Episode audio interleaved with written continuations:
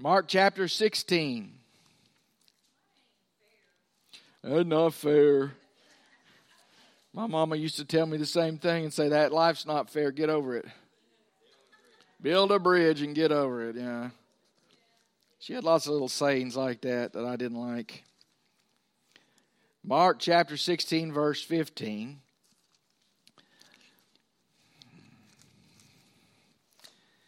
Jesus is speaking, okay?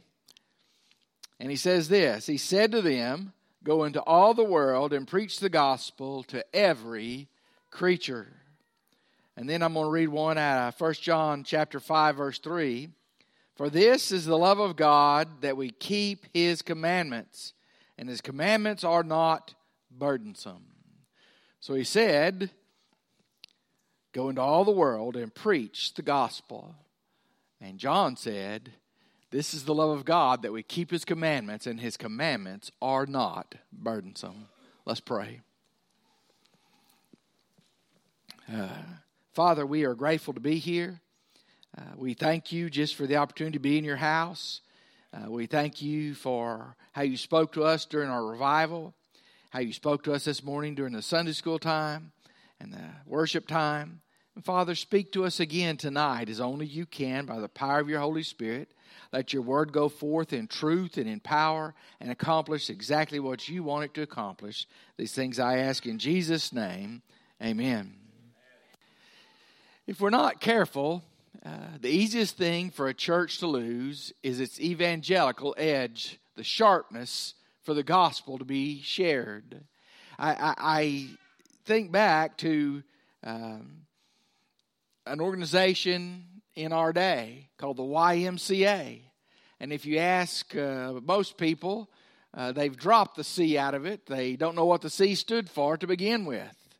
Do you realize that the YMCA was started as a Christian organization June 4th, 1844, when 12 young men met uh, in London, England? At that time, people were f- coming to London to look for work, and this young man and 12 others began to pray that not only would they find work, but they would find Christ. And they began to meet in this young man's workplace, a fabric store Okay, a fabric, a place that produced fabric. How about that, Brother Larry? And uh, it it became shortly after that. It became a place where hardly anybody was a Christian. To some place where if you worked there, you couldn't hardly not become a Christian. And yet today, some of the good work they do is still good, but most of the Christian part of the YMCA is no longer. As a matter of fact, it's the antithesis in many places of Christianity the exact opposite of what it was founded to be. You see, if we're not careful as a church, as a church body and as Christians, that evangelical edge will miss our point of being if we use lose the sharpness of sharing the gospel. See, loving God means something very special. It may mean different things to different people, but it always means this Loving God means telling other means telling others about Jesus. Loving God means telling others about Jesus. And so, how do we go about being obedient to what we're supposed to do? First of all, is this we need to be seriously in tune with God's heart for the world. We need to be seriously in tune with God's heart for the world. Now, that means some things that we need to remember and we need to believe. The first one is this the entire world remains lost apart from Jesus. See, there is one way to be saved. In our day, that is uh, onerous, that means upsetting, uh, ornery, uh, angry. It makes people angry to a world in general because they want us to accept anything and everything. I hear it quite often. I hear it a lot from from uh, people that you meet. Uh, well, as long as we're doing our best, it's okay. As long as we're trying to get to God, any way will do. Well, the problem with that is, is that the entire entire world remains lost apart from Christ. In John chapter 14, verse 6, you remember Jesus said, I am the way, the truth, and the life. No one comes to the Father but by me. Uh, Luke, the traveling companion of Paul in Acts uh, chapter 4, verse 12, wrote these words Nor is there salvation in any other, for there is no other name given among men uh, by which we must be saved except the name of Jesus.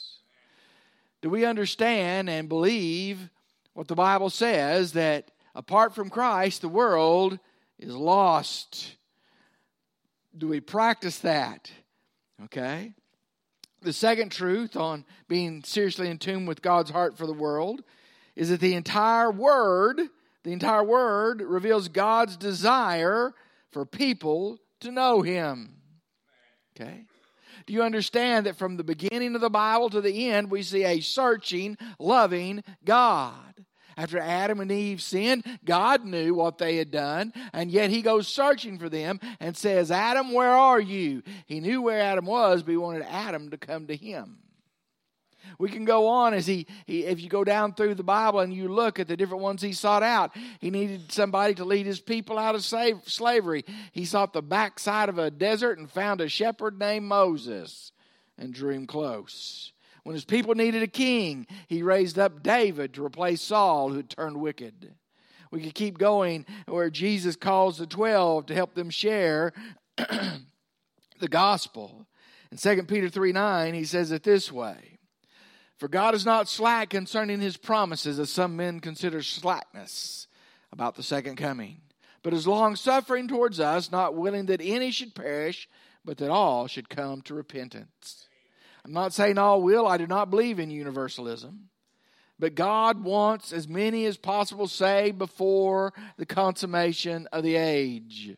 And it's in His grace and His mercy that He has shown us and told us from the Word that God's very design, God's very will, is for as many as possible to be saved. That's why He gave us the love letter in John 3.16, which says, For God so loved the world that He gave His only begotten Son, that whosoever believes in Him should not perish, but have everlasting life. For God did not send his Son into the world to condemn the world, but that the world through him might be saved. He who believes is condemned not, but he who does not believe is condemned already because he has not believed in the only begotten Son of God. You see, Jesus is the only way. And we need to be seriously in, in tune. That does not mean that I look down my nose at people. It does not mean that I feel superior to them because I am saved and they are not. It means that I realize the entire world is lost apart from Christ. Some of my loved ones, if they don't repent, are going to die and go to hell. All right? Some of my neighbors, some of my buddies, my hunting buddies, okay, uh, they will die apart from Jesus. Some of the ones that, that I have tried to reach are still lost, and God's word reveals that He wants them saved. Then the other thing about seriously in tune with God's heart is this the best news is the entire work rests and results from God's compassion. I'm not responsible, and you're not responsible for the decision. We are responsible for sharing that we know Jesus we are responsible for carrying out the great commission that he gave us when he said and spoke to them all authority uh, has been given to me in heaven and on earth. Go therefore and make disciples of all nations baptizing them in the name of the father of the son and of the holy spirit teaching them to observe all things whatsoever i've commanded you. And lo i am with you always even until the end of the age my responsibility and your responsibility is just to simply share. Christ is responsible for the work. I can't save them. You can't save them. God saves them. We're responsible for sharing what we know. Well, I don't know how to witness, Brother Gary. Well, we're going to talk in a few Wednesday nights about how to witness, okay? Try to get some in house training. But what I want you to understand if you know Jesus, you know how to witness. The first step in witnessing is having a testimony. What is a testimony? Here's what Jesus did for me I was lost in my sins, and then tell them how you came to know you were a sinner. Then I believed in Jesus that He was the only way. He was the Son of God. He died in my place on the cross. He was buried and He rose again the third day. And I confessed Him and asked forgiveness of my sins. That's as simple as it gets. And then you turn your life over to Him. You place your faith in Him. If they don't understand what that means, say He gets to be the boss of your life. They understand that. You see, we need to be seriously in tune with God's heart for the world. Do we understand that? You see, we need to know that God's will for our lives is first, first of us for, for us to be saved, and secondly, to serve. And one of the ways we serve, it seems funny to me that we all want to be obedient except when it comes to the point of witnessing. But witnessing, that commandment is given again and again and again. It wasn't just given to the 12. It was given to all those who believed that were at the mount that he went up. And most scholars think the 120 that had been in the, the upper room, at least that many were there when he ascended to the Father. And he told them, You'll be my witnesses. First in Judea, then Samaria, Jerusalem, Judea, Samaria, to the uttermost parts of the world. Okay, so it's for all of us. Okay? And he will make us his witnesses. He will make us fishers of men as we follow close to him, as I said this morning. The second thing that we've got to do so we don't lose our evangelistic edge is not just have God's heart for our world, it's this to be significantly informed about God's blessings in the world. Significantly informed about God's blessings in the world.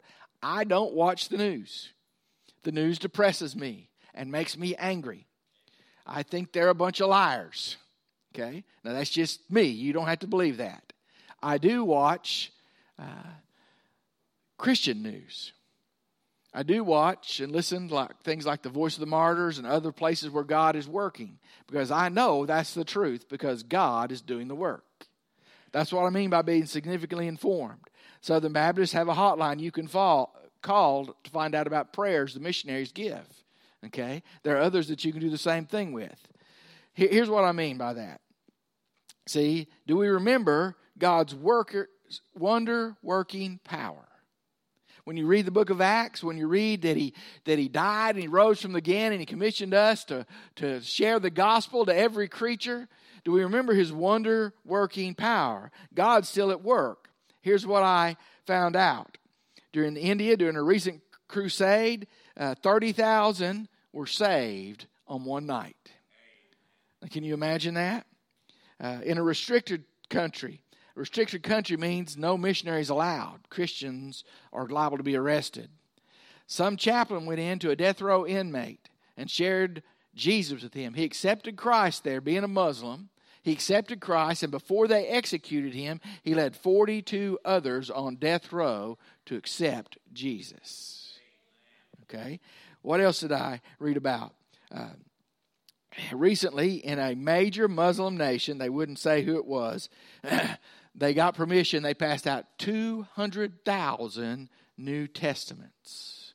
They had permission in a country that never allows missionaries in to pass out 200 New Testaments. Uh, there are Christian radio stations popping up all over from Cambodia to Saudi Arabia to all over. Now, I don't say in the country. What they do is they broadcast over these countries with these radios. Then the, country tries to block them, but they have the new technology that's very expensive, but it changes the radio frequency so people can hear the gospel. They, they can't be, they haven't been blocking this, okay? Uh, then, uh, the last thing that, that I heard about was this, okay? In the Ukraine, you know, part of the former Soviet Union, okay, part of uh, the atheist nation, they are now recording more than 10,000 baptisms a year in that nation. Because missionaries have infiltrated there now and are legal there now, and they are preaching the gospel of Christ, and people are hungry to receive it. You see, God has power. That's why we can go. That's why we can obey. But you see, it follows not only does he have wonder working power, he has a worldwide purpose. Okay? You see, his worldwide purpose is really redeeming people, redeeming you, redeeming me. Whoever calls upon the name of the Lord shall what? Be saved. Okay? That's his purpose. And then God has a wise plan, as I, I shared it and butchered it earlier, that Acts 1 8 passage where he says, after you receive power, You'll be my witnesses in Jerusalem, Judea, Samaria, to the uttermost parts of the earth. The Holy Spirit leads us to different places. The Holy Spirit provides us different places to witness. Okay? The his mission plan includes Jerusalem. That's the people nearest to us. That's the people within our sphere of influence. That's why we say, and Galen's good at reminding me of this, we're supposed to impact our community. We do community events, not just uh, uh, to help them, but to show them the love of Jesus because we start in our Jerusalem. Then he says, Judea, that would be Arkansas, the neighboring peoples in our state. Then Samaria, that'd be the U.S. In our inner cities now, in our major cities, the new push from the uh, National Mission Board is that we uh, partner with other churches there that need help to try to change those cities. Listen, our country's not going to change till we start changing people and changing these big cities. And that's possible only with the gospel of Christ. I was surprised to learn that Philadelphia, one of the birthplaces of our nation, where freedom rang so loud so many centuries ago, is now uh, the largest growing religion and the largest population now can claim Islam. Okay? And when you ask why, because Islam has been there in those inner cities to tell them about Muhammad and Allah, and they've ministered to their needs when we were afraid to go to those places. See, we need to understand that we're responsible for Jerusalem, Judea, Samaria, and then the uttermost parts of the earth. Uh, that's the people groups who really haven't heard yet. And once they do, I believe Jesus will consummate the age. That's my belief. It may not be yours. But see, that only happens if we're informed about it. Why do we need to be informed about God and what He's doing in other places? So we can pray that He works here, so that He can pray that He works there. Uh, as I shared this morning, that guy who prayed for that one nation in Africa and saw God move in a mighty way and people come to Christ. God ought to impress upon our hearts to pray for different communities. God will press upon our hearts to pray for other churches also, as well as our own.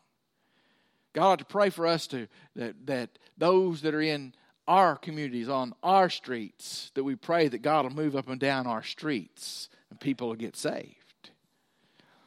You see, I'm convinced after driving around our community and knowing where the church members live and that we have more than enough people if they were praying that God would send revival to our area.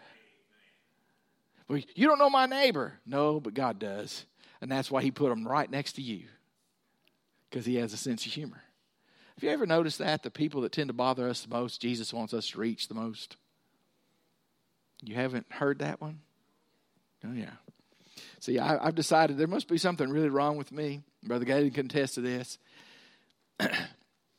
he puts more, how, how do I want to say it? More people with real mental problems in my sphere than anyone else.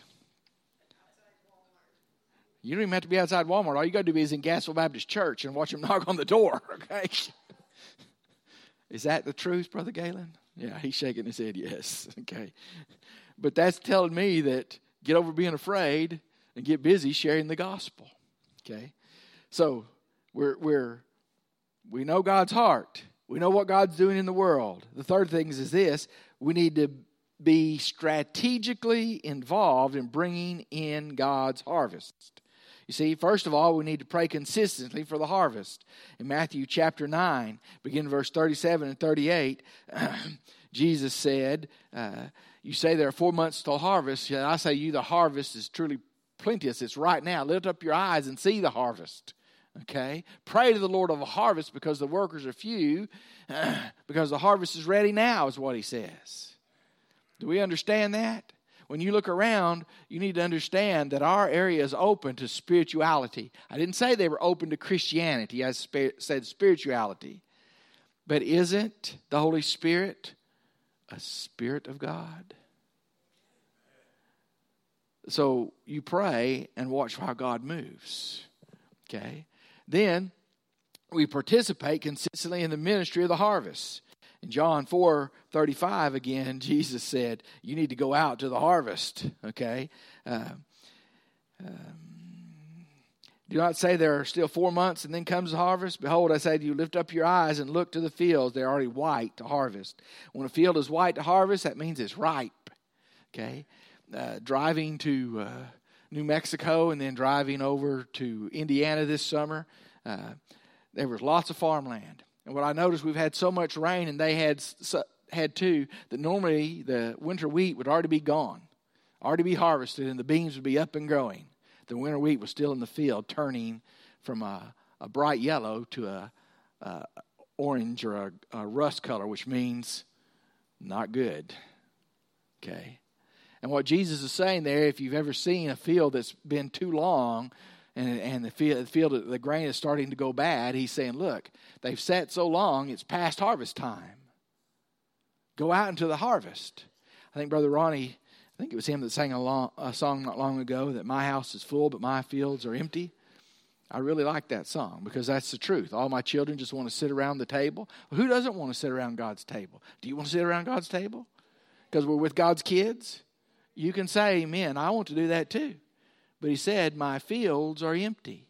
The problem with our churches, again, I've said it before, I'm going to keep saying it. Maybe, maybe I'll understand it and you'll understand it.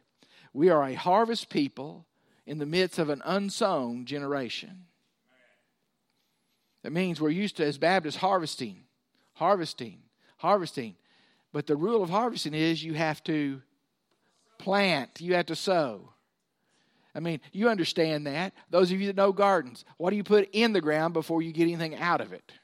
A seed. You harvest, you plant the gospel seed, and you may not harvest it. Somebody else will harvest it, but you'll plant it. God gives the growth, and somebody else is involved in the harvest. And sometimes we harvest where we haven't planted, but that's God's grace and God's mercy. And we need to consistently do that. And then we need to praise continually for the multitudes of the harvest. Revelation chapter 5, verse 9 and 10. And they sang a new song, saying, You are worthy to take the scroll and open its seals, for you were slain, and have redeemed us to God by your blood. Praise the Lord. Notice, out of every tribe and tongue and people and nation and made us kings and priests to our God, and we shall reign on earth. See, we need to be praising God that He's still at work. We need to be praising God that that uh, He still moves in people's hearts, that people are still being saved. We need to be praying that for our church. now, I read something this week, and I had to think on it a little while because I didn't know if I agreed with it. This guy was talking about worship, and he said, a lot of times worship can be quiet because we meditate and, and we worship our God. He said, but praise is never quiet. And I thought, I don't know if I agree with that. He said, praise always involves noise, praise always involves action. Did you hear that? I didn't like that part. But then he began to quote all the verses where it says to sing a new song to God and play the tambourine. And then he said something about David dancing, and I thought, I am not dancing, Lord. I'll get Elizabeth up here to do creative movement, and that'll be about it. No, she ain't. Oh, she, ooh, that was bad luck. okay, but after that guy rattled my cage in reading that, I thought he might have something there because it talks about lifting up holy hands. I'm not used to lifting up hands. It talked about playing the music it talked about praising with our mouths. How are we going to praise? Anybody hear the praise if we're silent? He was right. It is active. It's okay, buddy. I'm almost done and they'll feed you. They starved that poor kid to death. Is she is she blushing yet? Good. Yeah, you are. it's okay. He doesn't bother me a bit. He sounds sweet. If you hadn't realized it, heaven's going to sound like two things babies crying and laughing. I don't think they'll be crying, but they're going to sound like the baby's laughing because uh, there's nothing sweeter than that. And we'll be praising God. You see, if we're going to not lose our evangelistic edge, we need to realize that when we have these things like the fish fries coming up, okay, it's on the calendar, correct? Okay. Have you already began to plot who you're going to try to get to come with you? I mean, invite them to come. Go pick them up so they'll be here. They'll come to a fish fry when they won't come to anything else. And and this year we'll try to share a little bit of the simple gospel message and give an invitation and see what God does. When we do the harvest festival, okay, and uh, where's Bill? You you sign up people there all the time, don't you, Bill? Bill has a lot of fun signing up those kids, but you realize every year we have people from our community that I haven't met yet. Can you be here to walk around and meet people to help out? I mean, there's a bunch of them work work like everything. Okay, I can give you a hint. Don't volunteer for the cotton candy machine. It is a mess. Anybody want to amen that one? No. It's one of the most popular ones. But you see, they just need people to greet them. They need people to sign them in. They need people to walk among them. You see, do we understand what God is doing all that? And we make those events so you can participate. I'm working on getting back to a once a month, either Monday or Tuesday night visitation. We're going to start setting it up. I need you to come. And if you don't want to come, I want you to enlist somebody once a month from your Sunday school. It doesn't have to be the same person every time as a teacher. You just get somebody, get four of them, say you're the first month, second month, third month, and then we'll find some other people to do it. Why is that important? They expect me to visit, they expect me to show up. They don't expect you to show up. So we got to get back to those things so we don't lose our evangelistic edge. So what do we do about this message? I want you to bow your heads and close your eyes. Some might need to come tonight and just say, Lord, it's been so long since I shared my faith, or it has never happened. And I'm going to submit to you and ask you to teach me how to share my faith so that I can do that. Just come to the altar. You don't have to talk to me. It's just between you and God. Some need to come in rededication and say, I haven't even thought about the loss in so long. I'm dealing with my own problems and I lose sight of what God has me here for. And you want to come in rededication. Maybe you're here and you can't invite anybody to come to your church because you're not a member. And you want to become a member by baptism or statement or letter. Put your life and work here in this place. Be counted on in this place. Maybe you need to come and accept Christ as your Savior because you don't have a testimony, but God wants you to. I'm going to pray, and then we're going to stand. You come as you need to come. Father God, we thank you for tonight. Thank you for loving us. Thank you for allowing us to be here. Thank you for your word. Lord, we just ask that you would help us to share Jesus wherever you plant us. In Christ's name, amen.